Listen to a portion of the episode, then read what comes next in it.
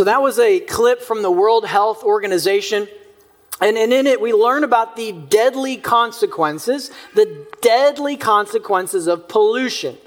And pollution, she says, it preys on the young and the old, and its poisonous particles break into our lungs' protective barriers and set themselves deeper with every single breath. And whenever we breathe it in and we bring it into our body, the pollution pollutes us. And then it causes, she said, blood clots and stroke and heart attack and can even lead to cancer. And the air pollution not only affects us by polluting us, but it affects the environment that we live in, causing global warming, acid rain, ozone depletion, and causes hazards to our wildlife. Pollution contaminates us, it pollutes us. And then it contaminates the world and the environment around us by invading, overwhelming, and negatively impacting our bodies and our planet. And so we are currently in a series here at Rooftop called Sin What Is It Really? Sin can sometimes seem like an abstract concept or idea, but what is sin really? What is it? What does it do? How does it affect us? But most importantly, how does Jesus remedy the problem of sin in our lives and in the world? And in the Bible, the biblical authors use a number of illustrations and metaphors to talk about sin and describe its consequences and the severity of it in our lives, including the one that we're going to tackle today, which is pollution. So when we think of sin, we think of a lot of things, right? But typically, pollution is not one of them. When we think of pollution, we think of contaminants to the air, the water, and the environment around us. And these are absolutely serious things. But the Bible talks about the severity of pollution as a spiritual condition inside of us. So we translate the word pollution, but the Hebrew word is gol, and the Greek word is alesgema. And it means defilement or impurity. And the biblical authors tell us that this defilement makes us polluted, unclean, and impure, right? It's something that is breathed in and it affects the different parts of us in our inner being and then affects and pollutes the environment around us. We're going to see this illustrated in Scripture. So let's go ahead and go to um, our passage for today, which is in Leviticus, my favorite book of the Bible. Come on, somebody. Leviticus chapter 18. I'm going to be jumping around and skipping around a little bit just for the sake of time. It's a long, lengthy passage. So when the Lord spoke to Moses, saying, Speak to the people of Israel and say to them, I am the Lord your God. You shall not do as they do in the land of Egypt where you lived, and you shall not do as they do in the land of Canaan to which I'm bringing you. Pause real quick. So God has just brought his people out of Egypt, out of slavery. And so he's saying, don't be like the people that I just saved you from living in sin, but also don't be like the people where we're going to the land that I'm going to give you. All right? And then he says, don't walk in their statutes. Don't be like them. Don't be like the rest of the world. You shall follow my rules, keep my statutes, walk in them. I am the Lord your God. You shall therefore keep my statutes, my rules, and if a person does them, he shall live by them. I am the Lord. So he's saying, live by the ways that I have called you to live. Be different from the rest of the world. Verse 24. You may say, well, how? How do we be different? Well, he tells us. Do not make yourselves unclean or polluted by any of these things. For by all these the nations I am driving out before you have become unclean, and the land became unclean, so that I punished its iniquity, and the land vomited out its inhabitants. So what's he saying? The people lived in sin. And then what happens is it, it, polluted them, and it then polluted their communities, and then it even polluted the land that they lived in, so much so that God says, I vomited them out of the land. Verse 26 But you shall keep my statutes and my rules and do none of these abominations, either the native or the stranger who sojourns among you, lest the land vomit you out when you make it unclean, as it vomited out the nation that was before you. So don't be dirty and polluted, otherwise, I will do the same thing to you that I just did to the other nations. You will be vomited out. For everyone who does any of these abominations, the person who does them shall be cut off from their people. Verse 30 So keep my charge never to practice any of these abominable customs that were practiced before you, and never to make yourselves unclean or polluted by them. I am the Lord your God. So, what's going on here? What does this passage teach us? Well, it teaches us God's people have been brought out of Egypt, and God is telling them, don't again yoke yourselves to another slave master, that is sin, because then it will pollute you. You will live in a sinful manner like the Egyptians and the Canaanites, and then be vomited out of the land. So, in the section we didn't read for the sake of time, Moses lays out a number of sins, including sexual immorality of a number of different kinds as well as idolatry. And he instructs God's people not to commit these acts because if they do, if they live like the rest of the world, if they live in sin, they're going to make themselves polluted and unclean like the rest of the world. And then God finishes with Keep my charge. Don't practice any of these customs and never make yourselves polluted by them. I am the Lord your God. So, this passage teaches us a few things that we can take for our own life as it reveals sin and its effect on us. Number one, sin pollutes your purpose. Look at your neighbor and tell him, sin pollutes your purpose. The Israelites were God's chosen people. They were chosen to be the light to the nations, to live as God's people with God as their king. They had mission, they had purpose. They were to obey God's commands, and in doing this, reveal the goodness and the faithfulness and the glory and the purity of their God and draw all nations in, right? They were a light to the nations to reveal the goodness of God, to bring them in and reconcile them to God. So, in order to do this, though, God instructs them to not be like the rest of the world, to be different, to be pure, to keep themselves undefiled, to avoid pollution the ways that the other nations ran towards pollution. They were to live as God's covenant people with purpose. And God gave them direct warnings, yet the people chose to engage in sinful behaviors. There's a number of passages in the Old Testament that reveal this. One of them is 2 Kings 17, 7 through 8. And it says, So it was the, the children of Israel sinned against the Lord their God, who had brought them out of the land of Egypt. So it wasn't long after God gave them that speech that they began sinning and living like the other nations. They feared other gods. They had idols in their hearts. They worshiped other gods. And then they look, walked in the statutes of the nations whom the Lord had cast out from before the children of Israel. They did the exact thing that God asked them not to do. Be different. Don't engage in, in, in, in sinful actions that pollute your soul and your community. And it is what they did. And it's often what we do. And so they were supposed to be a people of purpose, and then they became a people punished. They were unable to live out their callings as holy priests and ambassadors to God when they're mired and stuck in sin, polluted. What about you?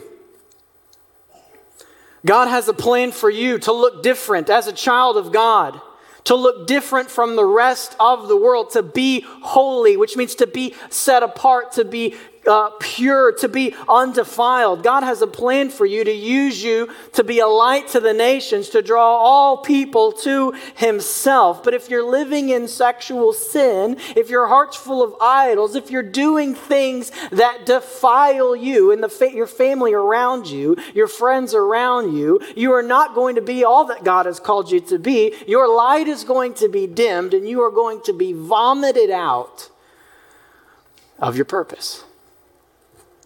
Sin pollutes our purpose. And if you're mired in sin, you're not going to be the mom.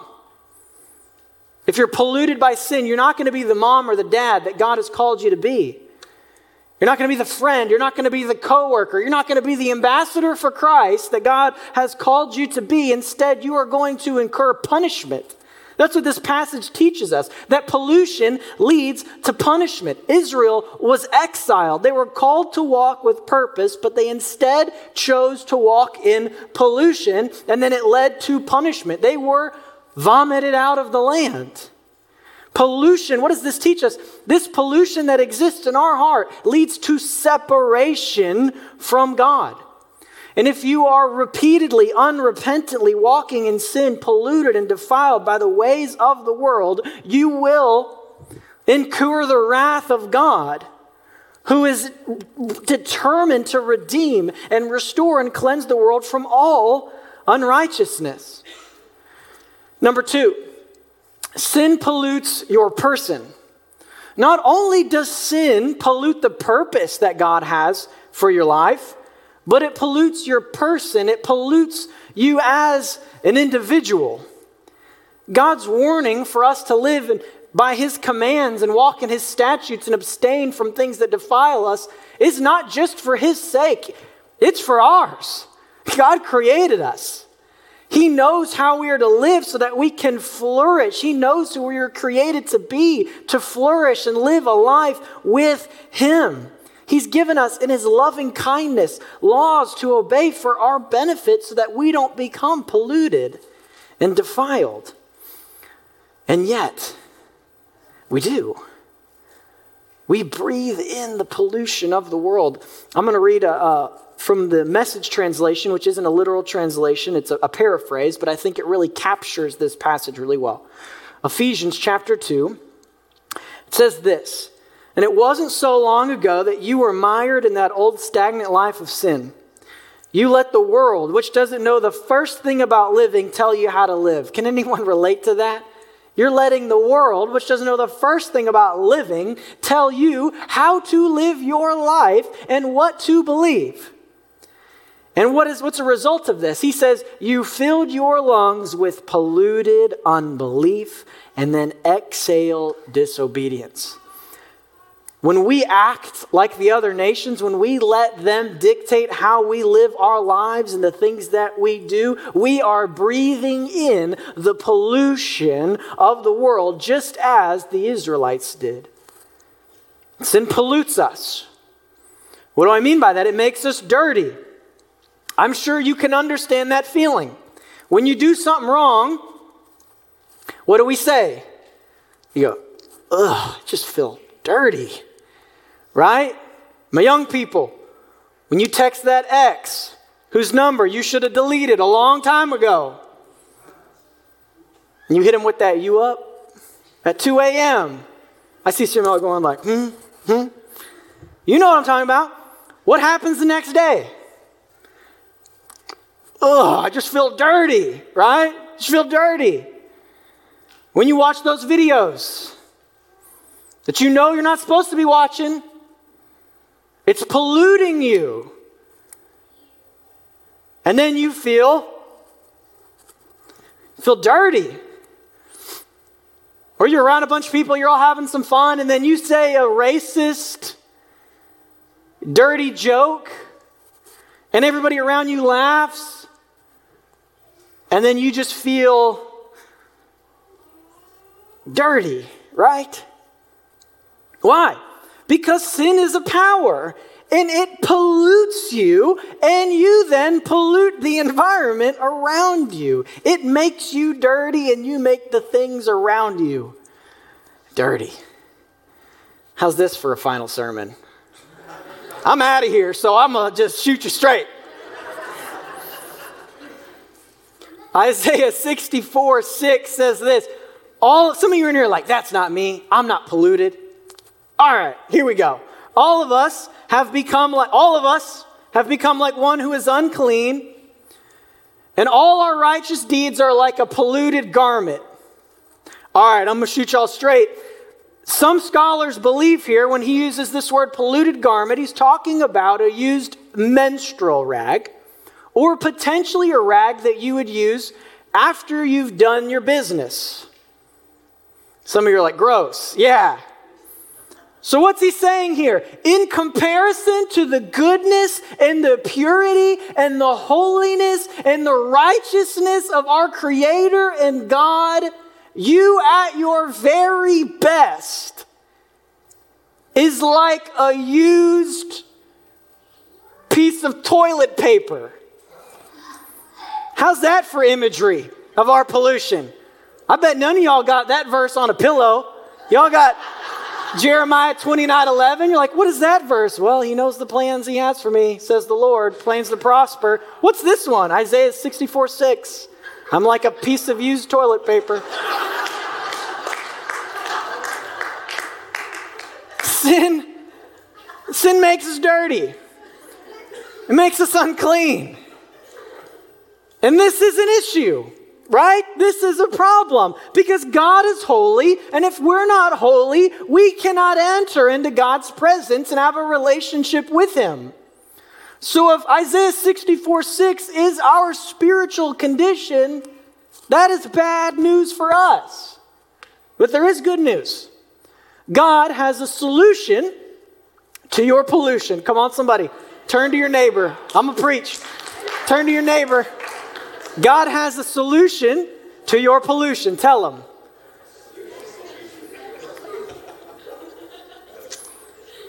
So, when I was a kid, I want to illustrate this. When I was a kid, I lived on a farm in Kentucky. I know that probably surprises you. But I grew up on a farm in Kentucky, and behind my house, we had a creek. If you're from Kentucky, you say creek. So, we had a creek behind the house behind a field. And, and what we would do, my friends and I, in the summers, is there would be, the, be some water in it and it would fill up and we'd run and we'd play in it. We'd get muddy and we'd get sweaty and dirty and we'd get all gross and we'd be out there for hours. And then we'd get hungry or tired and we would want to go back to the house. And then my mom would look out the window and she'd see us coming and she'd go, hey, hey, hey, hey, don't, don't come in here. Why? We could not enter into the house because the house was clean. And our, yes, all the moms in here are like, yes, are you listening, son? You listen to him, listen to the preacher. And we couldn't enter into the house. Why? Because we were defiled, sweaty middle school boys. And we'd get the whole house defiled. So I was like, no, walk in here on my nice clean floors. Don't sit on my furniture. You're dirty. So there was a number of times my mom would be like, turn on the hose, hose yourself off, and then you can come into the house. Why do I tell you this? Well, because God is holy and God's house is holy and God's house is pure. And sadly, in our spiritual condition, we cannot enter in because we are defiled. But God has a solution to your pollution, and it is Christ's propitiation. So I don't know if you noticed, I know Jacob mentioned it. Um, the second or third song that we sang this morning is called Propitiation. And so me and two of the Herbig boys, we wrote that downstairs in the youth room. And so some of y'all heard that word and you're like, that's a big word. I don't know what that means. But what that word means is, is atonement or the appeasement of God's wrath. I was like, I want to write a song. And I'm like, we could write Reckless Love, or we could talk about God's wrath being appeased by Christ. So we went with that angle. But atonement in this context doesn't just mean uh, uh forgive, but it also implies a decontamination. Oh, come on. Or a cleansing. So God's solution to our pollution is Christ's sacrifice. But before we get to Christ, there was just sacrifice. And within the world of Israel's sacrificial system, atonement brought about the restoration of right relations between God and Israel through the cleansing of the people. Some of you have wondered why did Jesus have to die? Why do we call him the Lamb of God? Why do we sing about his blood? Well, we're going to talk about that. So, this was done, this sacrifice was done in ancient Israelite culture once a year at a, a, a, a, day called the Day of Atonement or the Day of Purification. So we're going to read about that again. We're going back to Leviticus, Leviticus chapter 16.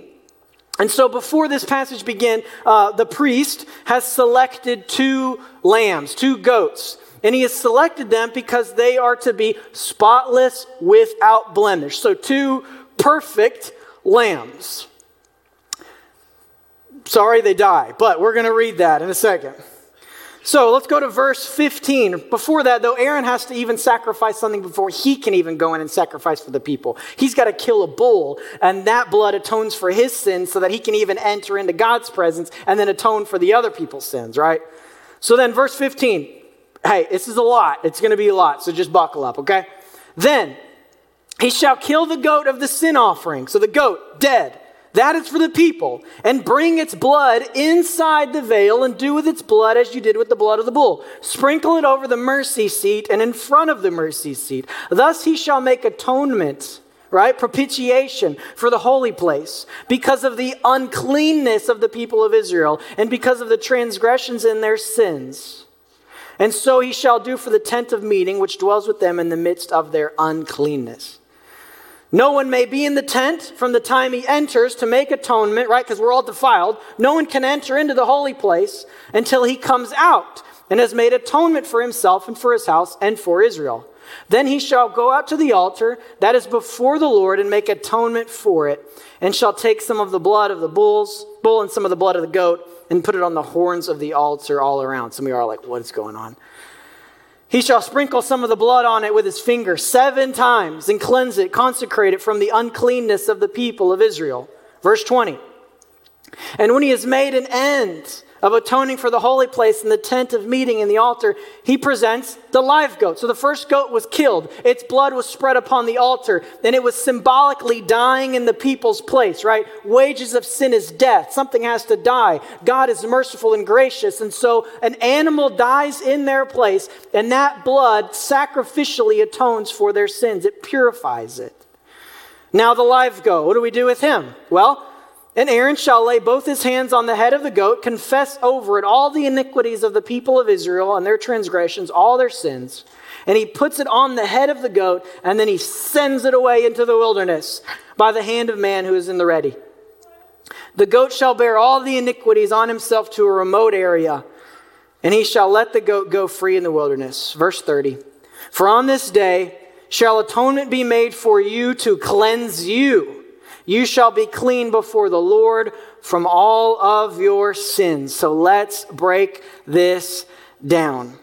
The priest, right, has to kill a perfect, spotless goat without blemish. And then he would sprinkle that blood on the altar in the sanctuary, and it would re- represent the punishment of the people, but also the cleansing of the people's sins. And then he would take the other goat. That's where we get the word scapegoat. And then he would take the scapegoat, lay hands on it, and he would put all the sins of the people on the goat, and then send it out into the wild, taking away with it all the sins of the people. So one goat is killed, pays the penalty for their sin, and its blood cleanses them. The other goat takes their sins as far as the east is from the west. Are you getting where I'm going with this? And this had to be done once a year because it didn't remedy the source, it just remedied the guilt and the shame and, and momentarily the punishment. There was always a need for sacrifice, one that would do away with sin once and for all. So let's go to the Gospel of John. John 129 says this. The next day he saw Jesus coming toward him and he said, "Behold, the Lamb of God who takes away the sin of the world. What is he saying here? Behold, here is the spotless Lamb who will be punished in our place pay the debt that we owed, and cleanse us from all of our unrighteousness. Therefore, we will be atoned before God. Behold, Jesus, he says, is the Lamb of God who will what? Also take away, like the scapegoat, take away the sins of the world. The sufficiency and the completeness of the sacrifice of Jesus is seen in the blood of Christ. He died in our place. He took the punishment that we deserved, and His blood has cleansed us if we repent and we believe in Him. We are made righteous. As we close, I've got just two points for you all to remember. Christ propitiates. Christ propitiates. Look at what it says in 1 John. He is the propitiation for our sins, and not for ours only, but for the sins of the world. 1 John 4 8. Why? Because in his love, not that we loved him, but he loved us, and he sent his son to be the propitiation, the atonement for our sins. God looked at our spiritual condition and he did something about it. He sent a sacrifice who would be the holy and perfect and spotless lamb who would die in our place and whose blood would purify us. Second point Christ purifies. He is pure and He makes us pure. We are cleansed and we are made pure by Christ, who is the propitiation for our pollution. He hoses us off so that we can enter into the house. We showed up we were dirty and we were messy and we were polluted and we were defiled. And God looks at our spiritual condition and He does something about it.